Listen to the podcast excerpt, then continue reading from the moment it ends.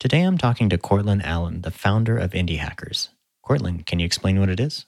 Sure. Indie Hackers is an online community for people who want to start bootstrapped and profitable internet businesses. We've got a podcast where I'll interview these indie hacker founders and ask them how they came up with their ideas, how much money they're making, how they got to where they are today. We've also got the same thing on our website about 450 interviews with founders who shared their revenue numbers and basically all the behind the scenes information about how they do what they do. And then we've got a community forum where these founders and other people who aspire to be indie hackers and start their own companies go to ask each other questions and share advice and tips and strategies just to help each other out. So the kind of common thread is pretty much everybody's working with the goal of freedom. Most people who are indie hackers don't like having regular jobs. They don't like having a boss. They don't like having an upper limit to how much they can get paid. They don't like having to work regular schedules. And so they want the freedom to work from wherever they want, the freedom to earn as much money as they want, the freedom to work on whatever project they creatively choose to decide to work on, and the freedom to work with the people that they want. So a lot of it is just about independence and freedom. Yeah, and and like if you actually go look at the site now, like you said, there's all sorts of things going on. Like there's the the forum, there's the interviews. People can post their products, um, the revenue they're making, all sorts of things. Yep. From the very beginning, um, it was a lot simpler than that, right? So so how did indie hackers like first start off? Yeah, at first it just started with the interviews on the website. So I knew I wanted to be an indie hacker. Um, of course, that word, that term didn't exist yet. But I had read stories on other websites about these software engineers who were like, hey, you know, I'm tired of working for Google. I'm tired of working at startups. I want to make my own startup, but I don't want to go the traditional Silicon Valley route. I want to build my own thing. I want to charge money for it. I don't want to raise money from investors.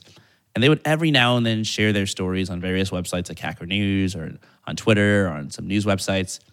And I was trying to come up with, an idea of my own. And so I basically devoured these stories. I was reading them everywhere I could find them, but it was really hard to find them because these people just don't get a lot of press. If you're not making a billion dollars, if you're not a unicorn company, uh, the tech press doesn't really want to write about you. And so it's hard for others to emulate what you're doing because they can't even find out about you. So in the middle of doing all this research myself, I came up with sort of the meta idea that, hey, I can tell there are other people like me who are also searching for this information. I can see them in the comments asking the same kind of questions I'm asking, trying to do the same kind of research that I'm doing. What if my idea was to create sort of the central hub online to make all this information easy to find. And so that was the genesis of Indie Hackers. It started off as just a blog where I would find these people and I would interview them and I would ask them all the specific questions that people like me wanted answered. I think if you're just sort of reading these stories for entertainment, you didn't really care what kind of questions and information was shared. It was just entertaining to you. But if you're like me and the millions of other people who wanted to be indie hackers, you really cared about specific stuff like how much money is this person making? That puts their entire story into context. How did they come up with the idea? Because you're trying to come up with an idea and you want examples. How do they find their first customers? Because that's often the hardest part, finding customers. And usually, if you're a software engineer or someone who can build something, you're comfortable in that arena, but you're not necessarily comfortable with marketing and business and all that kind of stuff. So I asked everybody the same set of questions and I launched the site with just 10 interviews and it wasn't for another three or four months and many dozens of interviews before I started adding other resources like the podcast and the community forum, et cetera. And what I think attracted a lot of people to the site is the fact that there were specifics, right? Specific numbers in terms of how much money you were bringing in, how much you were spending. So I think today in sort of our conversation, I want to also go into the specifics of, you know, how you built Indie Hackers. So, you know, going back to that first page that just had the 10 interviews, you know, what was that built in? Was it just, you know, HTML and CSS or, you know, kind of how did you first get started? Yeah, so I'd started a bunch of different companies in the past and none of them succeeded the way I wanted them to. And for every single one, I realized I made the same mistake that a lot of other software engineers make, which is that I underestimated how much time and effort would go into this thing. And so part of the criteria I used to decide to build Indie Hackers compared to some other ideas I had was this is just a blog. It's not that complex to build. I'm not going to waste six 12 months of my time building all this infrastructure before I can even get my product out and have people using it. Uh, I could literally sign up for a Medium account today or a Blogger account today and have a blog going in like two seconds. Um, and so, sort of my compromise to myself, since I am a developer and I do like building stuff, was that since it's such a simple, simple website to build, I would allow myself the luxury of building it from scratch on my own. So I ended up building my own blogging software for indie hackers, which uh, only took you know a couple weeks while I was also doing the interviews. So those first few weeks, I think it was like three weeks between when I came up with the idea and when I launched it. I was doing almost nothing besides building the blogging software and designing it, and also emailing literally hundreds of people to try to get them to do an interview. And so when I first launched, basically Indie Hackers was hosted on AWS. I was using Elastic Beanstalk, which is sort of their scaling service to make sure your server doesn't crash if you get on Hacker News, which is my plan for launching it. And I had done custom front end using obviously HTML and CSS. I was using Ember.js as my front end JavaScript framework. So Indie Hackers is a single page app. Um, and not much else was going on besides that. One thing I did put a lot of time into was the design. I knew that one of the biggest things you want to do if you have a content based website is differentiate yourself. When people come visit your website, you don't want them to think, hey, this looks like every other website I've seen. Otherwise, they're not going to remember you when they come back. They're not going to become a loyal subscriber. They're not going to remember, like, hey, this really good content was on this specific website. So I saw that all the other blogs were, you know, white with black text. I made Indie Hackers dark blue with white text.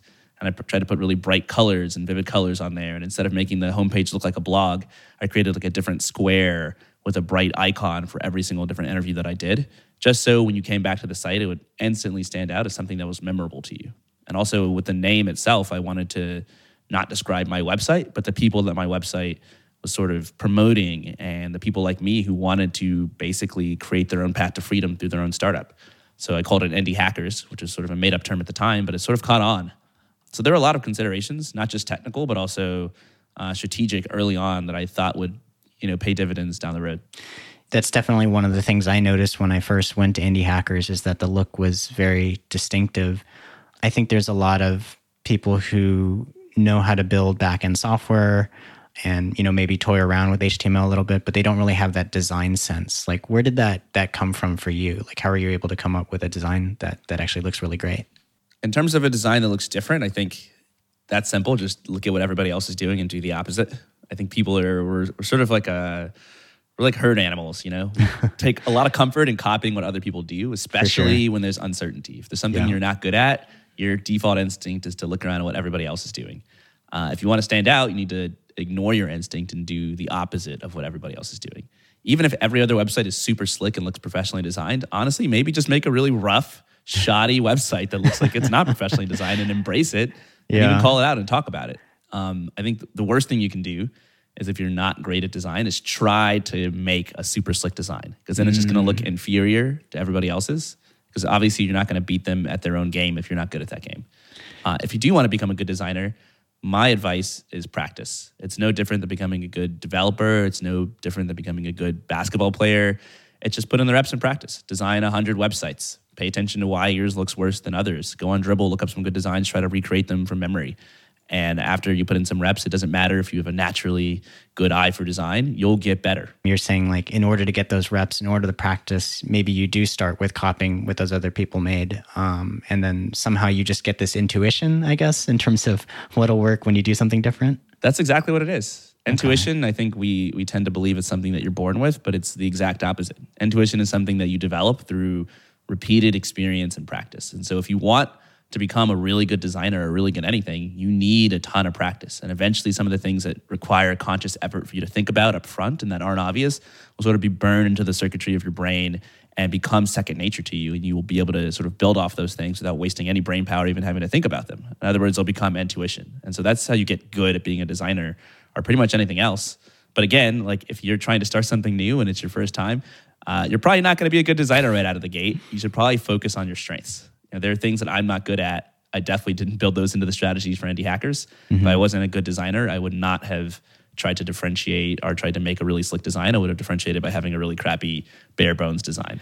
Do you have any good examples of people who, when they first launched a product, uh, and you know they didn't have those design skills, they made something that either looked really bare bones or like looked really dated, but that was part of the, I guess, the message of the product. You know, I think in the developer space in particular, a lot of developers just make really bare bones looking stuff, or sometimes they'll just eschew the design altogether. So Joel Hooks, for example, runs a website called Egghead. And I don't want to hate on Egghead's design. Egghead looks great, but when he first built Egghead, like he didn't even have a website. He went on YouTube. He found a guy who'd been producing some really great developer content on YouTube. He formed a partnership with him and said, "Hey, can I package these all into a zip file and send them in an email to your list and you know charge people for it?" And the guy's like, no one's ever going to pay for this, but go ahead, you can try it. And he did it. And he knew that because his target audience was developers, like he didn't need a sleek website. Developers don't care that much about the glitz and the glamour. They just want the thing, right? They they're more than happy to get a zip file with a bunch of educational videos in them. And so I think you know that's an extreme example where someone just basically bypassed design altogether because he knew his audience and what was going on. Whereas if you're say trying to start a bank or you're trying to open a restaurant, well, those are very trust-based businesses. People have to trust that you're going to keep their money safe. They have to trust that you're not going to poison them with their food. So essentially, they're looking at all these little idiosyncrasies. They're looking at uh, everything you do to determine is it top notch quality because that's sort of a clue as to whether or not they can trust you. And if you have like a really broken, ugly banking website, you look a little sketchier. If you have a really dirty website, you look a little less trustworthy. Uh, restaurant, you look a little bit tr- less trustworthy. So I think uh, you have to determine, you know, who your audience is and what you're doing, and then figure out, well, where do I need to shine here? What's important, what's not? And it's not the same for every industry. It's not the same for every company. Actually, it kind of reminds me of I had a conversation with Ben Orenstein previously, and I remember hearing on a, a podcast with him, he had mentioned that they were looking for products. Um, I don't remember if it was for forms or for something else. And what their team had done is they basically looked at the landing pages of each of these products, and there were certain ones where the landing page just looked sketchy. And they're mm. like, oh, well, I, I, don't feel like we can pick this one just because it looks, yeah, looks kind of questionable. So that's that's interesting. Yeah. And it also reminds me of um, there's a blog by a guy named Dan Luu, mm-hmm. um, and it's just danluu.com. And if you go there, there's no styling. It's just yep, text. Just a vertical um, list of links, just like Paul right. blog. But the content is really good and, and, it goes really deep into different topics. You know, it's a good reminder. If the content is something that people really want to see and is really interesting, like they're not going to worry about the fact that there's no styling. Um, no, not at all. And I think even as a creator, sometimes when you can make these conscious decisions about what you're not going to focus on, it really frees you up to do better on the things that you do focus on. Because there's only so much time in the day and you only have so much motivation and willpower. A lot of people won't get started on a project or they'll never take it to completion because there's so many blockers. They have to do this right and they have to do that right. And it just adds up to a ton of work. But if you can just say, hey, screw it, I'm going to be like Dan Luu and have a minimally designed blog, I'm literally not going to have any styles whatsoever. I'm just going to type. And that's an entire set of responsibilities that's no longer in your way which means you can put more effort into the content and doing more research and writing really well. And it means you're more likely to actually take this project to completion instead of starting on something and never quite finishing like so many people do because you get lured into this this state where you believe every single thing has to be amazing and you have to do all the things on everybody's checklist everywhere. Usually you don't have to. You have to focus and, and choose what to ignore and what to focus on. It kind of reminds me of browsing hacker news over the years. There's been so many posts on people saying like how how I started my blog and you know it's all about how they cobble together like three or four different services and generate their page and yeah. they style it and set everything up. And it's like, and I feel like a lot of people, by the time they've gone through all of that, you know, it could be like, it could be months later, right? Yep. or, or yeah. they may never finish because they're just yeah. like, oh, it never, never looked quite the way I wanted it to. So I just gave up. Yeah, totally gave up. Was way too hard. And like honestly, sometimes people do this for fun. Sometimes mm-hmm. they just want to learn the newest frameworks or uh, programming environments or languages, and they just want to play around. And when I started sure. Indie Hackers, like in my mind, there was no guarantee that I was going to succeed. And a lot of it was fun for me. Like I made some technical choices that I regret uh, in hindsight because mm-hmm. I just wanted to play around with Ember JS and I wanted to play around mm. with the mm. server side rendering for it. And in hindsight, it wasn't the best choice for a website that scales, but it was what I was really familiar with and what I had fun doing. And who's to say if I had made a better choice that I would have stuck with it in the end? Mm-hmm. Yeah, so let's kind of go into, I guess, a few of those choices. To start, one of the things you mentioned is that from the very beginning, when Indie Hackers was just, you know, the interview pages, just basically like a regular blog, you started with a single page application. Yeah. Is that like a decision that if you were making it now, would you still go that route? Definitely not. I mean, this was, let's see, it was like the middle of maybe early 2016 when I was making these decisions very different JavaScript environment than what we live in today. Mm. I mean, Angular was still very relevant. Ember was kind of in its prime. React hadn't uh, quite won yet in the way that it has now. Vue, I don't know if it was even on the, the scene at the time. Um, and single page apps are all the rage. That was how you built web applications. And for me, I just wanted Indie Hackers to be incredibly fast and snappy. And once you loaded it, I just didn't want you to have to spend very much time switching between pages. And to be fair, like for the first few months of Indie Hackers' existence, it was totally fine. The website loaded almost instantaneously. I was doing some server side rendering, so even uh, you know the initial load didn't really have any perceptible Uh, you know, if, if you open Gmail, there's sort of like this blank screen where it's loading and it's firing up all the JavaScript. Indie Hackers didn't have that because of the server side rendering. Also, search engines could pick up the content. So I felt pretty confident for a while. Of course, fast forward to today, three three and a half years later, almost four years later, uh, Indie Hackers is way bigger than it was back then, and there's way more going on. And as you said, there's the interviews and the podcast. There's a whole directory of products. There's a meetups feature. There's an articles section. There's a newsletter section. There's the forum, which has groups and all sorts of uh, different views in it. And there's just like a ton of JavaScript to load. And so the initial loading time, in my opinion, is way too slow now because you have to load basically every part of the app or none of it. And yeah, once you're in the website and you navigate around, it's fast, but it's not, in my opinion, the right choice for a site like this. One of the things that I often hear is people say, like, you got to get the time down for like first load, right? Like if mm-hmm. people have to wait around too long, um, they're just going to bounce because it, you know, it takes too long. But I wonder, you know, in your experience, I don't know if you've monitored kind of how long it takes for people to get to the page and things like that, because yeah. you know, it seems like even though there is that initial loading time, you know you still have a huge community you still have a, yeah. a ton of people who are you know making this uh, indie hackers site work and so i kind of wonder you know from your perspective how big a difference does it make you know having that you know extra couple seconds of loading time i mean the thing is like i can't I can't really map out the counterfactual. You know, I wish mm-hmm. I could go back and build a different world, and yeah. in that world I did it differently, and see, okay, well, how many visitors does Indie Hackers get now? I'm pretty right. sure the number would would be much higher just because of research I've seen done. You know, Amazon mm was calculating something like every tenth of a second of loading speed they shave off the site, they sell however many millions more dollars uh, worth of, of yeah, goods. Yeah. That's probably true for most other websites on the internet. That being said, it's hard to tell like what people's experiences are. If you're on like a mobile phone on like 3G or something, your experience using indie hackers is very different than if you're mm. connected to, you know, landline or something for sure in your apartment on your desktop computer. For and sure. so for me, Indie Hackers loads pretty quick. For most people, loads pretty quick and they don't really care about it. Then there's different browsing habits habits that contribute. So for example, if you're just browsing on the website, it's usually pretty snappy. If you have a habit of opening things in new tabs, well, that means you have to fire up a new tab, which means you have to load the website from scratch, which means you're mm-hmm. going to get the loading screen again, right? And so if you're in that situation, it's going to be more annoying for you and you're going to be constantly running into this. So I think it just comes down to sort of, you know, your personal way that you browse the website and for me, it's constantly a balancing act. There are times where, I mean, there have been weeks where I've done nothing but focus on performance improvements. And there are weeks where I figure, you know, I might as well be spending my time on content or contributing to the forum are building new features. And so I, I usually try to keep an eye on it, keep an eye on complaints, keep an eye on the, the loading speed stats. And if things get too bad, then go back and, and head up performance. Because it's like one of the things I remember is that the site used to have where you would first go to the site and it would take long enough where you would show like a quote right? Yeah. And uh, so you'd read the quote and then take time for the site to load, and then it would come up. And then now it's loading fast enough where I guess you don't need to show the quote. I'm kind of wondering, like, is there any way to know, like, are there less people who bounce, you know, now that they don't need to see that quote, or or do they miss the quote? Like, I don't know. It's kind of interesting. It's, it's, actually that's a trick I learned from one of my podcast guests, Peldi uh, Guilizzoni, who runs a company called Balsamiq. Mm-hmm. But they have kind of a drag and drop tool for mocking up user interfaces. And it just takes a while for their tool to load in your browser.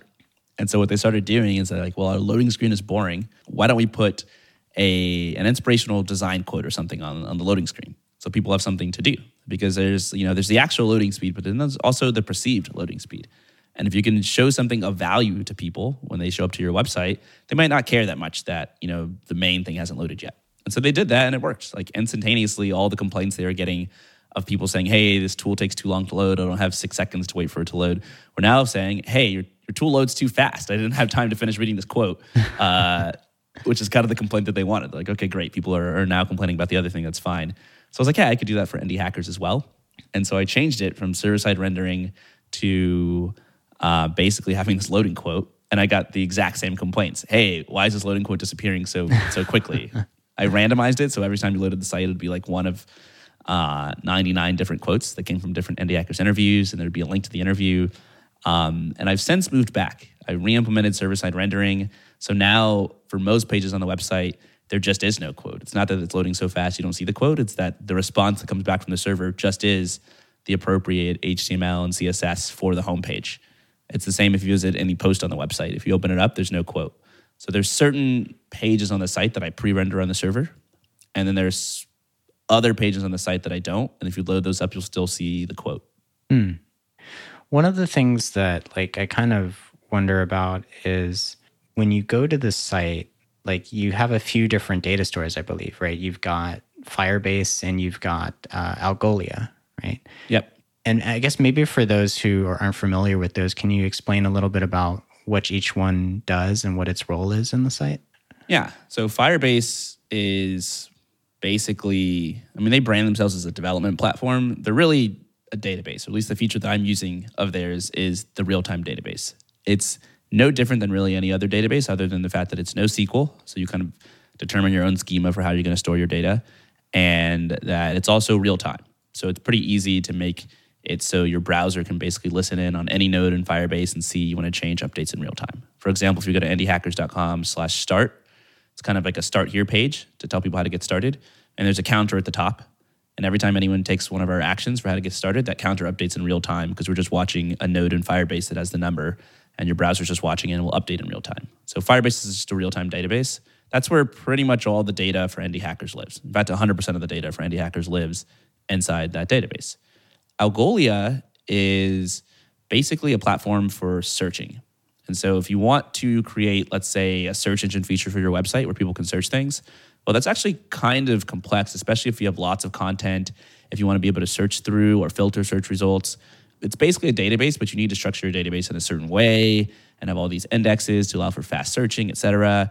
And if you don't want to build that from scratch, you can use Algolia. And so a lot of the data in our Firebase database, we also push into our Algolia indices, and that enables a lot of the different features on the site, but most uh, relevantly, sort of a global search. So if you go to Indie Hackers up up top, there's a search icon, and you click that, and you can search through any of the posts on the website. And Algolia has features that'll like highlight the text that you search for and the search results, and that'll help us, you know, filter search results by the most replies and the most upvote and the most relevant, et cetera. So I don't have to build any of that code from scratch. I just plug it into Algolia and, and let it run. So is it basically where there is some integration between Algolia and Firebase where you tell Algolia like I don't know if schema is the right word, but this is how the data is laid out in Firebase yep. and then Algolia just kind of figures out how to make the search and indexes work? Yeah, I've got some code that basically watches our Firebase database and automatically, let's say you make a post in Indie Hackers. Whenever there's a new post in Indie Hackers, it pings Algolia with that post information and says, hey, here's a post, put it in the post index in Algolia. Now, mm-hmm. the post index on Algolia gets that post. Algolia does all its special sauce to make sure that that post can be searched for and it can be filtered in different ways or sorted in different ways. And so now when you go to the global search on the website and search for, I don't know, how to set up an email marketing campaign or whatever the post is about, it'll show up. So the searches you do on the site actually are pinging the Algolia index. Whereas when you're just reading the forum, you're just looking at directly the data from Firebase. Mm, so there, there isn't like a direct connection between the two. You actually wrote some software to to push data into Algolia. Yeah, you have to build that bridge yourself. Interesting. The search example, I think that probably makes sense to a lot of people. One of the things I'm curious about is when you click on a post. I noticed in the network request, it's also getting like the posts and a bunch of additional data from Algolia uh, rather than going straight to Firebase. You know, kind of what's the the thinking behind that, and you know, how do you choose where to where to pull data from? So there's some limitations with the Firebase real time database. Um, specifically, you can only really sort a node by one variable at a time in Firebase. So I can say, oh, find posts, but sort them by the date that they were created, and that's it. Whereas mm. Algolia is extremely versatile in how you can search and sort. You can have numerous sorts and numerous filters at the same time in Algolia. And so when you open a post, one of the things that we do is we show you related posts. We say, hey, here's more posts from this author, and here's also more related posts on the website. That would be very hard to do in Firebase. I'd have to make lots and lots of different requests. I'd have to pull like tons of posts from the database, filter by user, et cetera. Whereas with Algolia, I can say, like, hey, here's a post that's made by Dan Luu. Um, find other posts that are from the same author sort them chronologically, and then also only slice out, filter to those that have above, you know, 20 upvotes. And then those will be the ones we recommend in the sidebar. And so uh, basically the post itself just comes from Firebase, and the recommended post comes from a relatively complex query we do to Algolia to find posts that we think are high quality, that are from the same user and or about the same topic. Mm. Yeah, that's interesting because it makes it seem like Firebase, the the querying capabilities are actually really, really limited if you only get like a single, yeah, They a are. single parameter. Firebase actually, I think maybe six to nine months after I built Indie Hackers, came out with a completely different product besides just the real time database, which basically replaces the real time database. Oh, they recommend that okay. everybody uses it. And it's a little bit more versatile, has a lot more uh, features. I see. But again, it's one of those things where, like, well, I had already, that ship had already sailed for me. right. I had already made my choice. So it's, Yeah. uh, perhaps poor timing on my part. that's the kind of thing where when you're using uh, a service from another company, you can't always predict what they're going to decide to do. So Yeah, Yeah. you can. But I mean, ultimately, like Firebase works. Even if I was using their newer product, Cloud Firestore, I would still have Algolia, and Algolia has its use cases that are still pretty good. And so it's one of those things where, like, you know, I, I wish they had come out with it earlier, but at the same time, it's fine. Right. And one of the things you're mentioning about Firebase being a, a real time database is that where like every user who comes to Indie Hackers, they're opening like a WebSocket connection to Firebase. Exactly. And, uh, Yep. Okay. All the data to Firebase tran- is transmitted through a WebSocket connection. So obviously that en- enables some real time functionality, which I, I barely make use of on Indie Hackers, to be honest. Um, but of course, there's other advantages to Firebase, just not you know not limited to the real time nature of it. Um, what's like an example of where you actually use the the real time functionality? So one of the examples that I gave earlier was the this sort of start here page where you can kind of we've got some counters. In fact, pretty much every example for where I use it are counters on the site where we're counting different things that are, are happening. There's only a few pages like that, but I, I kind of like the idea that on those pages the site feels alive. It feels like you're doing things with other people. It's not just sort of a static website. So the start here page, uh, the idea there is that we start we launched this in January of this year on January 1st. And the idea is, hey, it's a new decade. It's 2020. Uh, let's count how many people start a new project. Um, so far, the number is up to 6,987. And we count you as having started if you do one of any six steps. And so each of those steps, we also have counters set up for people who've done that. For example, 559 people have posted um, about finding a co founder. And so, okay, if you're looking for a co founder, you partner up with somebody, that, that counts as starting. And so, like, if I look at this page for long enough, I'll see that number tick up every day, every hour as more people do it.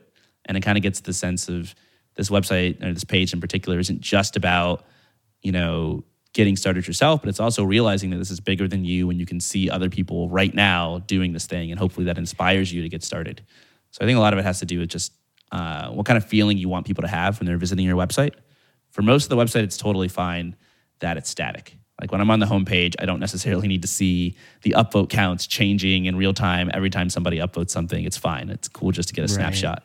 That being said, one of the things that Indie Hackers has really transitioned into since it started, uh, early on, it was just a static blog. You know, it never updated unless I updated things. If I made a new post, that was it, which meant we were able to take a little bit more advantage of caching. It was just easier. Whereas now it's a little bit more like a social media website. It's more like a forum where the content is driven by users. I don't know when someone's going to make a post. I don't refresh or change anything in the code. It's all done in the database, which means caching is harder because I don't know when things are going to be uploaded, et cetera. And you want the homepage to be fresh. I don't want it to be stale. So I don't want you to load the homepage and see a bunch of old upvote counts from the last time our cache was updated two hours ago or a day ago or something. And so I've had to sort of figure out how to get our caching strategy to work so that the website's performant and the homepage loads quickly while also being fresh and showing you the most recent upvote counts, which is again not that easy to do with a, a single page app. Yeah. So, like, what's been your approach there with caching? Like, how do you decide which things you cache? Um, you know, how do you kind of communicate to your CDN? What does what does that look like for indie hackers? Yeah, it's different depending on the page. So the homepage has its own kind of special tr- treatment. It's by far the most trafficked page on Indie Hackers. It also has the most sort of independent bits of things that change because there's just upvotes and comment counts and all the different posts you see on the homepage. And so with that, we basically I've got my server set up, which does server-side rendering for the single page app. The problem with that is if I just let users hit that directly, it's really slow. It takes a long time for the Ember app to spin up on the server to generate the HTML and respond. And if a lot of people did that, the server would probably fall over. And so I've just got kind of a, a, a script on the server that runs every 15 seconds where the server pings itself. It basically hits the server-side rendering code, generates the app with the most recent upvote counts, et cetera, gets all the HTML, et cetera, and then it saves a copy of that HTML on the server. And then when a, any user visits the homepage, what they do is they just get served that copy of the HTML. And so that HTML file is being updated every 15 seconds. And so essentially, every post to the homepage isn't actually hitting a CDN. It's going directly to the server, which is just serving the static HTML file, which is mm. never going to be more than 15 seconds out of date. The reason I set that up is just because the homepage is so highly trafficked, but it needs to be fresh. Other pages, for example, a post on Indie Hackers, I actually don't let your request hit the server. It is cached at the CDN level. Mm. And essentially, what I do is in the same way that I watch the database to see when there's a new post made so I can submit that data to Algolia, I also watch to see if there's an update to a post or a new comment on a post, and then I'll purge that particular URL from my CDN's cache. And so that way, post pages can stay cached for as long as they need to, as long as there's no update. Um, but if there is an update, I can basically break the cache. The new request will go through and repopulate the cache with the updated version of that page, and it'll look fresh and be snappy and fast. And then there's some other pages where essentially I don't do any caching whatsoever. These are the, pages that show like the loading quote because those are just basically hitting the server. And the server in that case is not doing the server side rendering, which is too slow. It's just returning to you the empty HTML file, which has a little bit of JavaScript in there that'll use Ajax to to load a, uh, a, random quote basically and show it while the app spins up on your machine. So there's different strategies for different pages depending on how highly trafficked they are and how often they update the strategy you were referring to where you go to the homepage and every 15 minutes you're generating this html is this something that you kind of created yourself or is this something that's built into to ember so yeah it's every it's every 15 seconds so it's quite a lot of different versions of the homepage um, it's not built into ember at all i mean ember has the server side rendering but beyond that it's kind of up to you to figure out how to use it mm. and so by default you know any request that comes to your server ember is going to fire up the server side rendering um, if you have it configured. If you want to do what I did, basically just have sort of an, an if branch. So Ember's server side rendering module is called fastboot. And I basically say, okay, if the request is coming from the server itself, then basically fire up fastboot and generate this response and then save this uh, the response as an HTML file on the server. Whereas if the response is coming from anyone else, basically a visitor from the web, then skip fastboot and just go straight to this HTML file that's saved in this location and serve that instead. Oh, so that's so that fastboot doesn't have to run every time somebody comes exactly. to the page. It only runs when the server is sort of regenerating the homepage for itself. That's interesting because it's like when I think of server side rendering as the server is always rendering for every single person who's who's yep. visiting the page. Did you find that like in terms of just the the number of servers you would need that it would just became like way too expensive to to just kind of do it that way rather than try to build up this this caching thing yourself? Yeah so i eventually moved off of aws i hmm. had mm-hmm. elastic beanstalk. Was kind of constantly scaling the servers up and down in response to load. It was just a lot to manage. I'm not a super expert at doing that kind of stuff. There were a few times where the site went down. It was on hacker news. Um, i just didn't i guess elastic beanstalk i just had it configured improperly mm-hmm. or something. It didn't spin up servers fast enough or couldn't spin up enough, and it just was too much load. Um, there were issues with deploying the code where the code would be deployed to multiple different machines at different times. Different people got different versions of the website. So I just wanted something that was significantly simpler. So now I'm hosted on render.com. Um, it's super simple. I love their user interface. I only have one server. It's pretty beefy. And uh, I don't really do any sort of auto scaling. Mm. And I kind of rely on these caching techniques that we've been discussing to make sure the site doesn't go down. And it hasn't a single time since I switched to render and started doing nice. things this way. So, so is render is it similar to running an Amazon and EC2, or render yep. is providing you a virtual machine and you're yep exactly got it. So, like the only thing that's running on an actual machine that's managed by you, I guess, is basically the infrastructure for the homepage and to render uh, the HTML and provide that to the user. Yeah, pretty much. I mean, it's, it's the thing is like it's hard to separate the homepage from any other page. Right. It right, all lives in this single page app in Cinema. it just depends on what route you visit, you'll get right. that page, but it, you're really loading everything. And then it's just um, kind of at the CDN level, I intercept some requests for some caching, um, and at the server level, I enter you know determine whether or not to show you the homepage or, or to let the request go through and hit the the fastboot server side rendering code. And then like all the things that your web page eventually calls, whether it's Algolia or Firebase, or I'm not sure what other services you're using, those are all like managed services. So you don't actually have to handle any scaling challenges for those. Yep. Exactly. And all those can be called directly from the front end. So typically, if you have a database, what will happen is you, you really don't uh, access the database from the front end, you access it from your server mm-hmm. because you need the credentials to access it. Whereas Firebase is basically a sort of JavaScript client that comes down. And as a user, you authenticate directly with Firebase through that client. And then you're on the front end of the website making requests directly to Firebase for the data that you need. Mm. And so, again, I don't really have to do very much on the server side. Uh, once you load the app, you've got everything you need to directly request all the data you need. Yeah, it's always from the browser so that, like, if I'm creating a new post, for example, mm-hmm. um, I'm not going to talk to your server running at render. I'm just going to talk directly to, to Firebase. Exactly. So that's interesting. So does that mean that within Firebase, there's also like permissions in terms of determining where you can create a post or how many you can create, that sort of thing? Exactly. So Firebase handles our authentication. You're authenticated basically directly. Your Indie Hackers account is basically a Firebase account, mm-hmm. uh, and it, we've got some permissions set up in Firebase. They have a UI for doing this for saying, okay, which types of accounts can write to which nodes? What can they write? Can they edit? Can they delete? Etc. So we have this giant file basically that defines all of our security rules and permissions for Firebase and make sure that you know you can't go on Indie Hackers and delete somebody else's post, even mm-hmm. if you don't use our user interface, but start issuing, you know, open up the JavaScript console and start issuing Firebase commands right. directly. You'll be rejected if you try to delete someone else's post or update it or or do anything like that. One of the things about Indie Hackers is it it's a social site. You know, you have a lot of user generated content. And because of that, that means you also have people who may just be bots or maybe just are there to spam what are kind of ways that you're able to address that problem? Yeah, so there's there's a lot of spammers who uh, have at various points in time attempted to use indie hackers to their benefit. Probably the most um, interesting one was one day I woke up and there was like 2,000 people on the site and our mm. real time Google Analytics traffic. Mm-hmm. And I was like, holy crap, what happened? I noticed they're all hitting one post.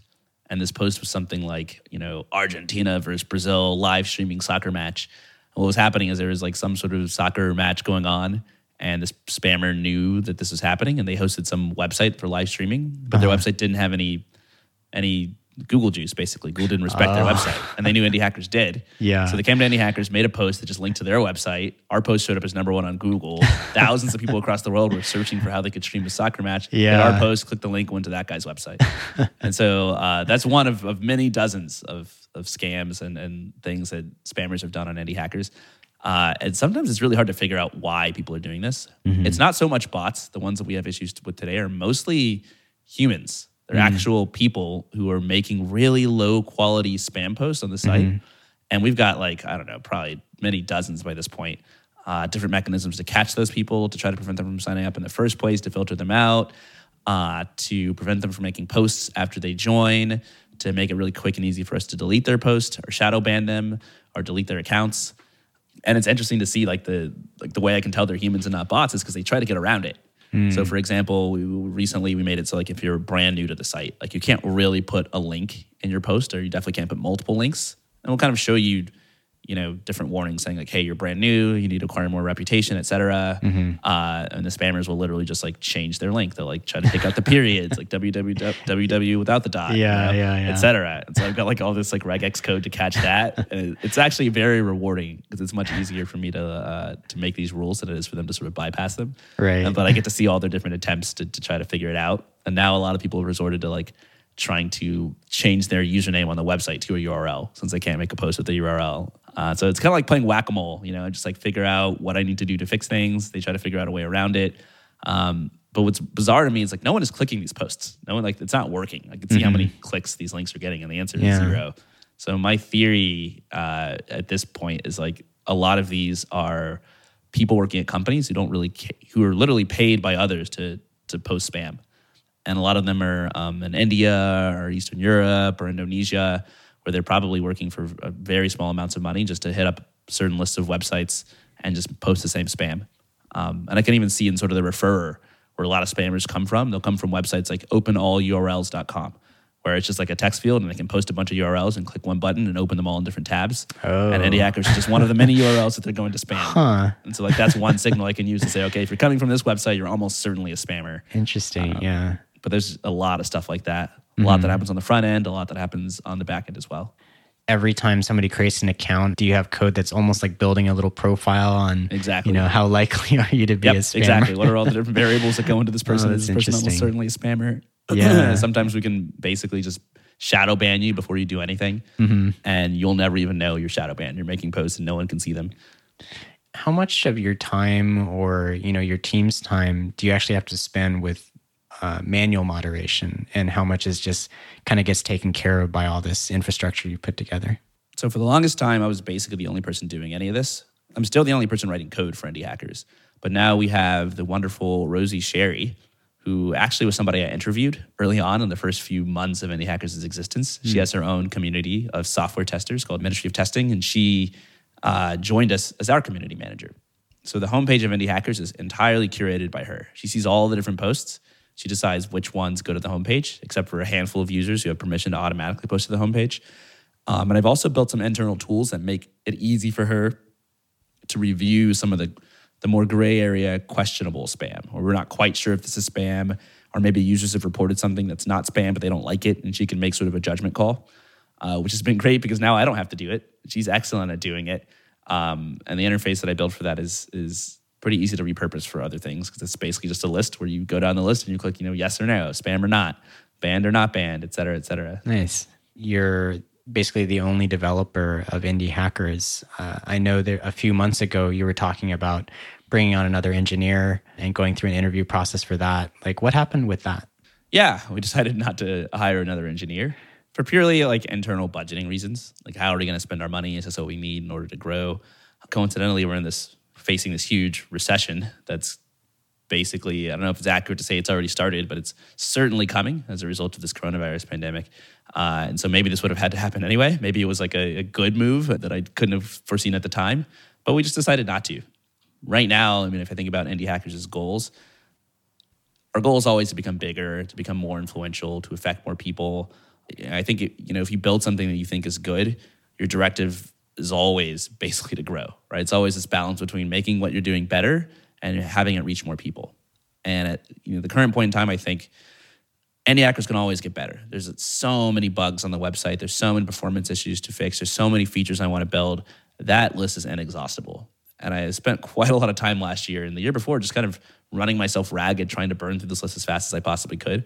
But at some at some point, it just becomes incremental. You know, all these changes are just incremental. Like Facebook has, I don't know how many hundreds or thousands of engineers, but how much better has Facebook really gotten subjectively as a user over the years? Right. At some point, it's kind of just incremental changes and you don't really notice most of them. So for me, I think mostly what I've been focusing on now is, is less how can I improve the site and, and change its the nature of it to make it better, and instead how can I bring this to more people? You know, what's easier, making indie hackers twice as good, or having indie hackers reach twice as many people? And I think I've crossed a threshold where like reaching twice as many people is a more worthwhile goal. And so a lot of what I spend my time on now isn't even coding. It's just marketing type stuff. It's strategy type stuff. It's improving the podcast at better interviews that get shared more and, and are more helpful and educational to people. It's doing a better job moderating the forum and having better tools for that. Uh, so I think at some point, you know, we might bring on more engineers. We might grow the team. But right now, it's mostly about finding a really good formula for growing the site in a repeatable way that doesn't plateau, that isn't too slow, and that we can feel sort of comfortable that you know we've got this engine for growth and it's working well. You know, when you look at a lot of tech companies, usually the goal is to grow and grow and grow. And you look at so many companies that have huge engineering staffs.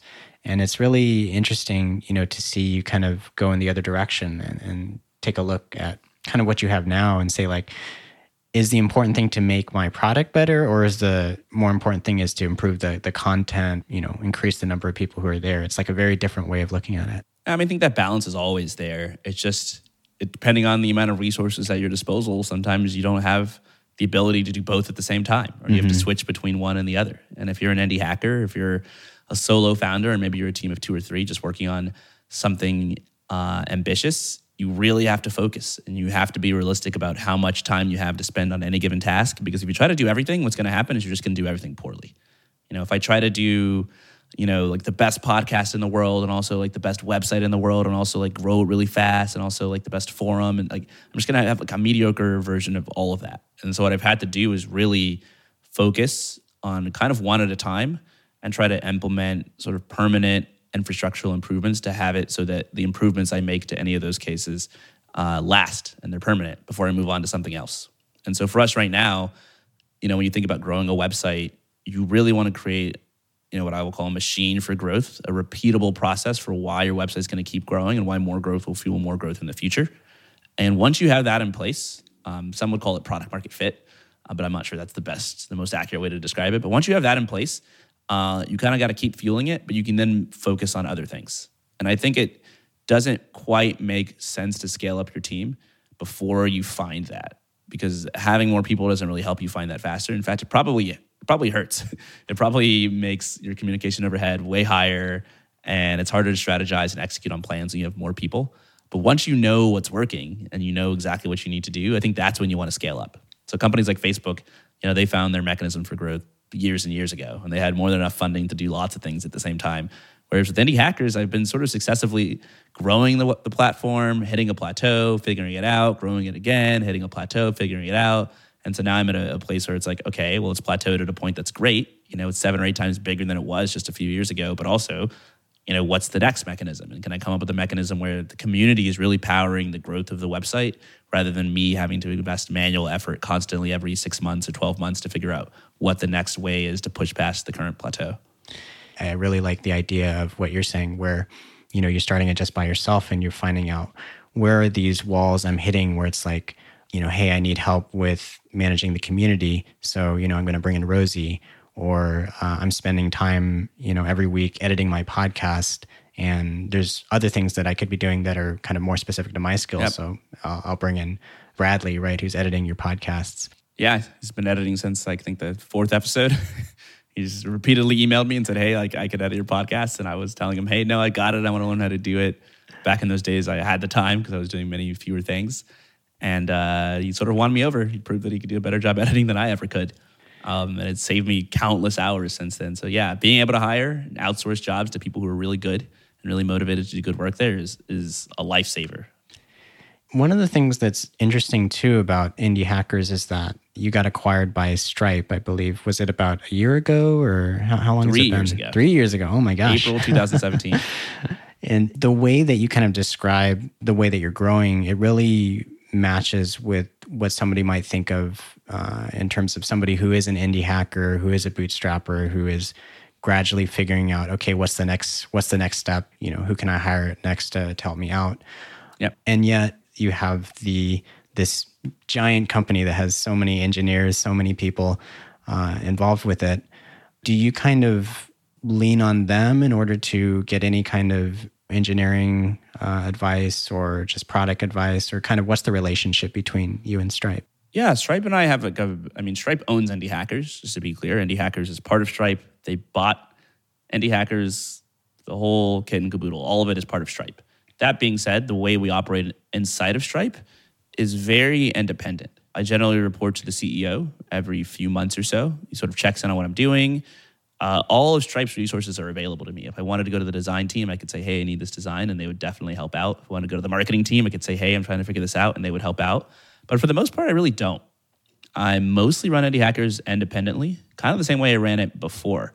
We have a budget within Stripe to sort of run the site and grow it with the goal of, of again, like balancing these two variables. How good can indie hackers be? How effective can it be at getting people to start new companies and helping those companies succeed? But also, how many people can it reach? And sort of multiplying those two variables together to get the biggest numbers possible. I think it's it's interesting in a way that I would almost compare indie hackers to a high growth startup where we're not making money. It's no longer our goal to like you know generate revenue. Before I joined Stripe, I was making about seven eight thousand dollars a month with the site. Since I joined Stripe, we got rid of all the ads, all the sponsors, all the affiliate links, everything we were doing to make money, and it just makes zero dollars. Uh, it purely burns cash, but it has this positive impact on the people who come by it, and I think a, a resulting positive impact on Stripe because a lot of the people who start these companies will end up becoming Stripe customers at some point in the future. So uh, my mandate now is basically to grow and to have an impact on the world and not really worry about revenue. And in that way, I'm much more like a funded startup than I am like a bootstrapper who's got to figure out how to pay the bills and generate revenue in order to survive.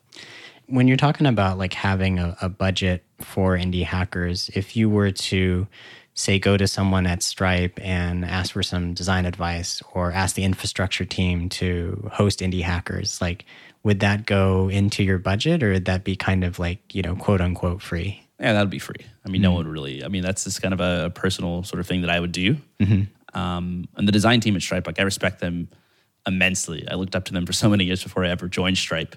So it's super cool to be able to work with them. And I've talked to a few people in there who've given me lots of pointers about how I could design the site better, improve different things. But it's not part of like our budget. Our budget is more so just like the money that we spend, how we are able to hire people like Bradley and Rosie to help out with indie hackers, uh, my own salary, my brother's, etc.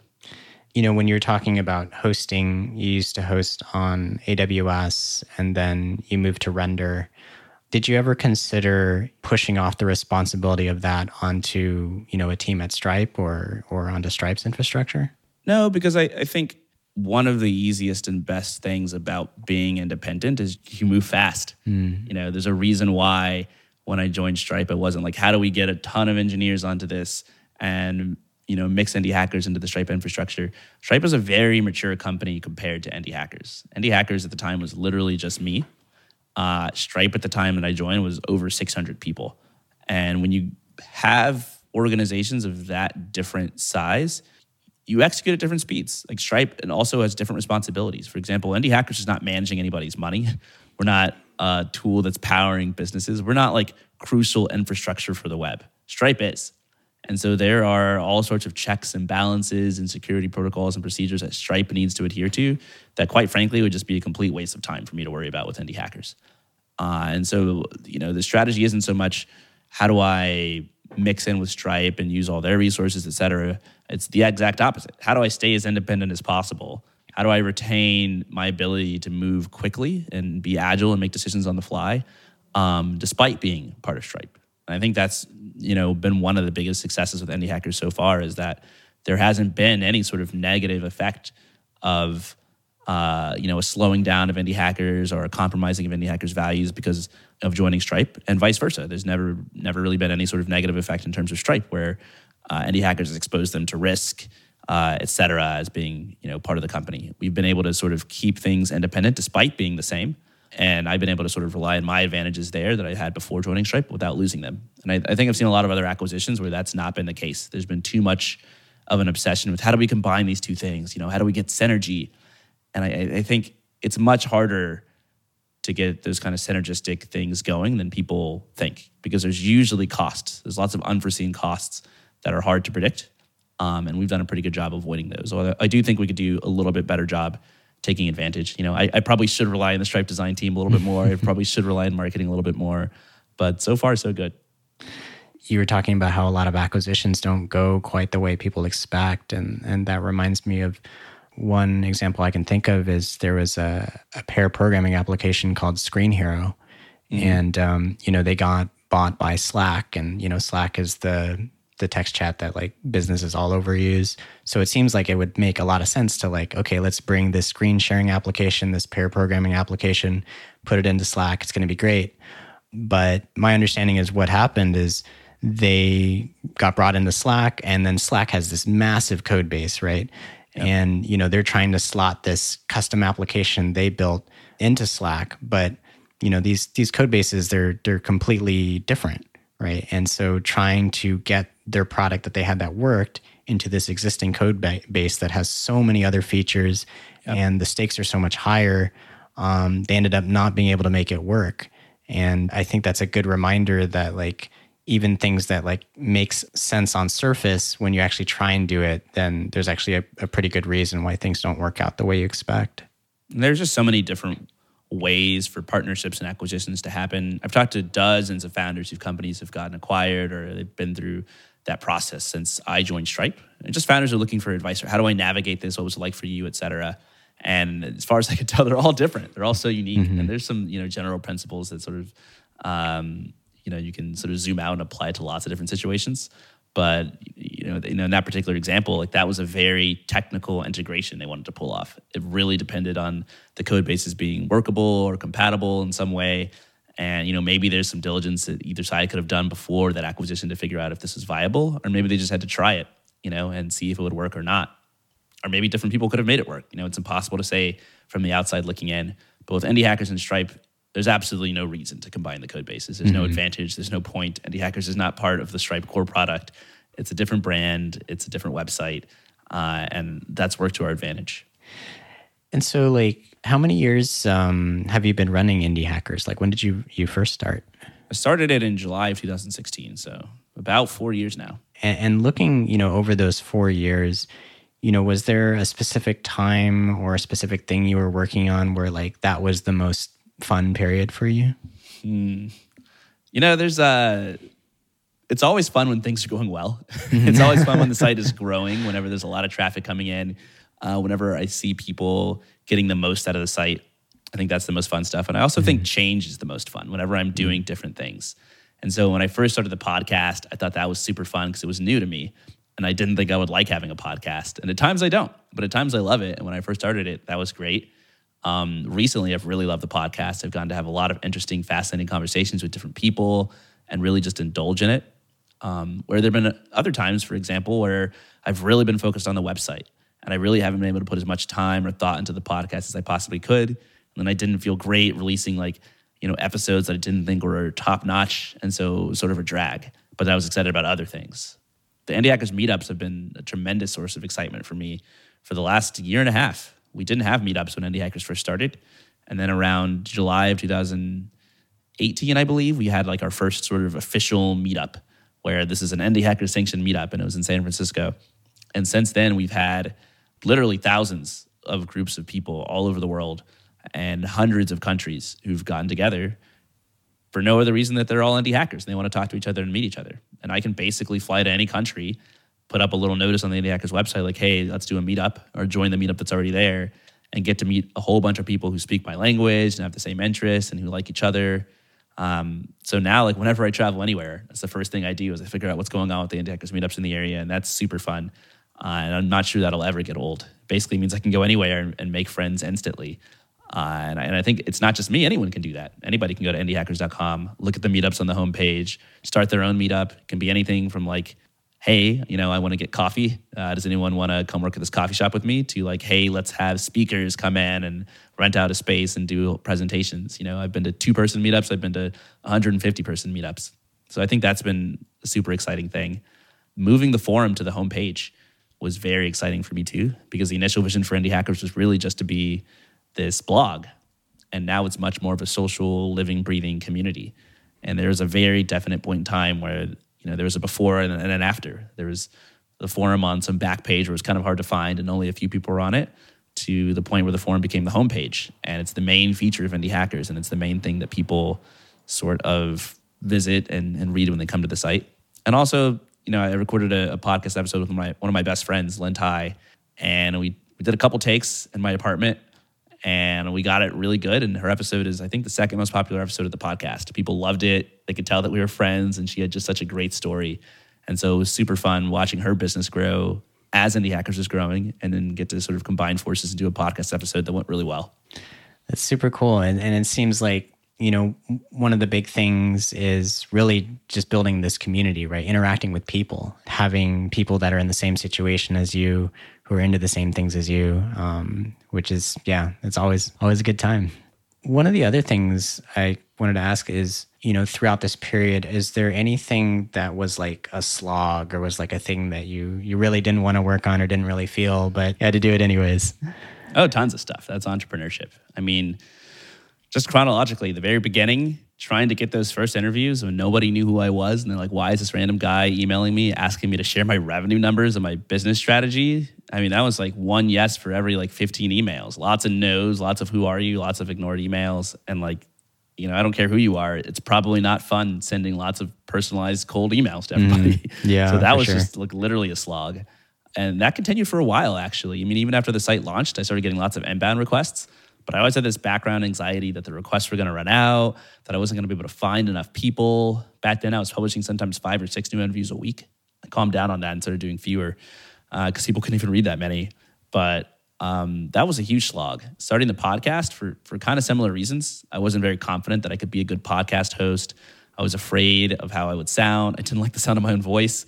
Uh, it just seemed like so much work just to get a single episode out compared to you know, doing an interview over email was a slog for quite a while until I launched the podcast. I think I started working on it in November of 2016 and didn't launch until March of the next year just to get three episodes out because it was so much work for me.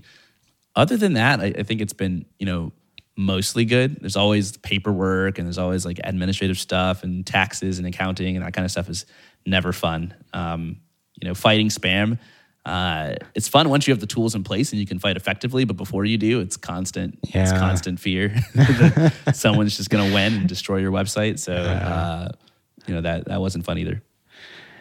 And like as people, you know, come to the site and you make changes over the years, like there's going to be things that they like and things they don't like. You know, one of the examples I can think of is when you first started with the interviews, people came for the interviews. They loved the numbers. They loved, you know, hearing people's stories and then they kind of got de-emphasized like they kind of got yep. um, hidden a little bit and i know a lot of people freaked out. So it's like how do you kind of listen to feedback and figure out what to listen to versus you know what what's kind of more just noise? Yeah i mean listening to your users no matter what you're doing is extremely important because those are the people who use your app. Those are the people who you're you're trying to serve right? If you're not doing things that make them happy you're doing it wrong. But at the same time your users aren't strategists. They're not tacticians. They're not I mean, in my case, they literally are founders. so uh, they actually do have a lot of good, you know, strategic advice.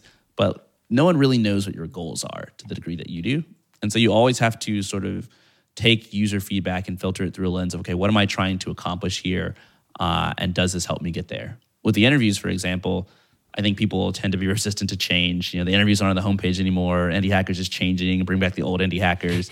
but at the same time, like, we're still doing just as many interviews as we've done in the past now requires one extra click to get mm-hmm. there, or you could just bookmark the interviews page and be straight there. The interviews newsletter is the same as it's always been. So ultimately, like, you know, the, the sort of, you know, initial pushback you might have when you make a change sometimes just fades. I don't think I've gotten a single complaint about the interviews being de-emphasized in years. Mm-hmm. So uh, I think a lot of it just comes down to realizing, you know, what you can ignore and what you can listen, what you should listen to. And for the advice you do listen to, like, how do you listen to it? Do you just literally do what everybody's saying? Well, that doesn't work because you're going to have people saying contradictory things. And even if everybody's in unison saying the same thing, like, is that really the best advice for you? Um, with the interviews in particular, you know, it's it's an interesting phenomenon because they're very helpful in two ways. They're helpful for people who are just getting started and they're not really sure how to navigate this landscape of basically what is it like to be an indie hacker? How do I get started? And they can just browse through the interviews, read the new ones, and get like a really good snapshot of all these different perspectives and hopefully find a couple that resonate with them. But here's the thing like people eventually graduate from reading the interviews. Nobody that I've ever met has sat down and read every single interview from the beginning to the end, all 450. Mm-hmm. right? If after 20, 30 interviews, you kind of get it and you're like, that's fine. Yeah. Right? Which means it's kind of hard to rely on the interviews purely for growth because it has literally 100% churn. Eventually, everybody graduates yeah. and, and, moves on. So, um, you know, that's one of the underlying factors that like you'll consider as the person creating your website that readers won't. They'll just think, hey, I'm in this phase where I love these interviews. I want to keep reading, et cetera. But they're not thinking ahead to like, well, am I always going to love the interviews? And like, what are the implications for the site and its ability to help people and solve problems as a whole if like this is on the homepage? You have to put that kind of thought in because your users aren't going to you you listen to them but then you have to put it into the context of you know the strategy you have and the plan you yeah. have to to see if it makes sense what do you think is like the difference between you know the the interviews? I, I totally agree with you where after a certain point it's not going to provide value to them maybe. Yeah. but i feel like the podcast is very different. I feel like there probably are people who have listened you know from the very start and have gone to the very end. What do you think is different between those two things? Several differences. Number one the podcast is more passive just because the format is audio. All you really need the willpower to do is press play and then guess what it's playing and now you just have to you actually takes an action you have to put an effort to stop it from playing you have to press pause and so people sort of work this into their life as sort of a matter of habit. You know, when I'm cooking, I press play on the podcast. When I'm walking to work or driving to work, I press play on the podcast. With the interviews, you literally have to sit down, open your email, click the link, and then power through every sentence you read is more conscious effort. Um, and so if you're getting diminishing returns from what you're reading, if you're getting diminishing returns from what you're, you're hearing because you've already read it before, it just at some point the equation doesn't balance out and it, you no longer feel like it's worth the effort you're putting in. You'll, you'll look at something else. The other thing is, I think the podcast is a little bit more novel. And so, what I tell a lot of founders is no matter what you're doing, whether or not you're putting out a podcast, you're doing interviews, you're building a web application or a mobile app, basically, you should think of yourself as solving a problem for people. And everything about your business is going to be determined by the properties of that problem. How many people have that problem will constrain how big you can grow. How frequently people have that problem will constrain how frequently they use your app or your website or your podcast or whatever. How um, fast that problem is growing will constrain how fast you're able to grow, and so on and so forth. It's like 15 or 16 different properties of any problem you're solving that dictate sort of what you do to solve it and, and how people are going to react to what you do. And I think one of the things that the podcast solves for people is this kind of ever present desire to know what's new, what's going on, what's happening in the world. And the interviews on the website don't quite solve that. They solve a subtly different problem, which is like, how do I get started? You know, what does it look like to be an indie hacker? Um, a good analogy would be like going to school. If you go to school to get a degree in computer science, your problem is that you don't have a degree in computer science and you want to learn how to code. But at some point, you get the degree and you learn, and now the problem is solved. And you're like, you're not going to keep going to school. Like you've solved the problem. It's it's over. Um, whereas if you want to know what's new in the world, maybe you're going to read Hacker News, or you're subscribed to the New York Times, or you'll browse Twitter. But you're never going to stop wanting to know what's new in the world. You'll probably want to know what's new in the world until the day that you die. And so you won't graduate from these platforms. You won't churn um, because they're solving a very different problem that itself doesn't really have an end date. So I think the podcast is kind of similar. If you look and look at why people listen, uh, I would guess that the people who listen because they want to learn what it's like to be an indie hacker are much more likely to churn as listeners than the people who are listening because they want to know what's new, what's the latest and greatest, and what are people working on now. I would also say too is that when I listen to a podcast, it feels a lot more personal as well, right? Because we get to hear you, we get to hear your guest, and you know, there's this storytelling process. It's a form of entertainment, right? Like beyond yeah. just what's the advice that's kind of being shared. So um, yeah, yeah. I think about this with the forum as well, right? Entertainment is something that, like, generally speaking, you're never going to not want.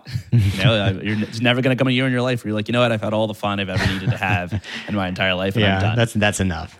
yeah, it never. It's, a, it's one of those perennial problems that never ends. As does wanting to know what's new. As does needing to eat, et cetera, et cetera. Needing to do your taxes. So, uh, you know, I think the forum right now is a little bit too educational. It's a little bit too ad hoc. You know, help me solve this problem or post your own problem, and not you know quite as entertaining and quite as as newsworthy as it could be to sort of facilitate the perennial browsing habits. And I also think a lot about you know the, the sort of competing forms of behavior. You know, if someone's not reading indie hackers, what are they doing? Right now, um, you know, we've seen like sort of a dip in traffic. And the dip in traffic has been caused by people reading about the coronavirus. Mm-hmm. In other words, the problem that they were solving by reading indie hackers has now been supplanted with the solution of reading about the coronavirus. And for those people, a lot of it had to do with like what's going on in the world, what you know, what's happening. And their priority is switched to, you know, this much bigger, flashier problem of the coronavirus. And so I've been thinking a lot about, well, you know, if, if that's competing with us, or if people are looking at Instagram instead, or people are looking at Facebook instead, you know, in my opinion, Indie Hackers is a, is a more helpful website. It's a more beneficial to you. It, it kind of helps you change your life for the better. It's more proactive than watching people post modeling photos on Instagram um, or, or, reading about the coronavirus that you really can't contribute to. And so a lot of it has to do with, well, you know, what can I do to develop a longer lasting habit, even if that is being more entertaining and more newsworthy. Um, if it's also in the context of you learning other things about starting your own business, then it's it's more productive than Instagram in the end, and it's worth it. It'd be really great if you could get to the point where you know, it's very clear that looking at Instagram or looking at TikTok or whatever is, is very addicting and it's very entertaining um, but being able to capture some of that um, while educating, you know, like with with indie hackers, I think that'd That's be that'd be awesome. I think it's a good place to to start wrapping up. But is there there anything you think uh, you wanted to mention, or I think I should have asked? Yeah, I mean, I, I think my message for people listening is um, if you're technical, which I assume you are if you're listening to this podcast, if you're a developer, you can start a business. You already have all the skills, learning how to code, learning how to build things. Uh, that's the hardest skill to acquire learning how to talk to people, how to market what you're doing and find an audience is not easy to do, but you 100% can learn how to do that pretty quickly just by trying. And so I would encourage you to try building and releasing something to the world. Go on Indie Hackers, check out the podcast. It's a very easy way to listen to how other developers are doing this. Um, start small with something really simple that's doable. Don't try to, you know, work on your most ambitious plan all up front. It's very hard to do that. But if you start with something really simple, put it out, see if you can make a few dollars and eventually build a path for yourself to basically become financially independent. I think it's a worthwhile endeavor. And I'm, I'm pretty sure the future we're moving to is one where many millions of people are living this sort of lifestyle where they work for themselves wherever they want, whenever they want, on whatever they want. And I, I think developers are better positioned to start doing this than anybody else. It's really exciting to to be a developer just because we we have so much power in terms of what we're able to create, you know, by ourselves or with tools online or just being able to connect with people online. Like there's so many things that we can do that are super difficult if you need to to build like a physical product or get something manufactured where you need so much more money you need so many more connections and so on and so forth. Whereas for software it's you know you go and build it and you learn how to market it and sell it and maybe you can uh, make a living out of it. Yeah. Exactly. If people want to follow you uh, Courtland where should they where should they check you out? I am on Twitter, twitter.com slash csallen. I'm also on Indie Hackers, indiehackers.com slash CS Allen. And I, again, I highly recommend checking out the podcast. That's at indiehackers.com slash podcast. Awesome. Well, Courtland, thank you so much for joining me today. Thank you. I hope you enjoyed the chat with Courtland. You can get the transcript for this episode at softwaresessions.com. All right, see you.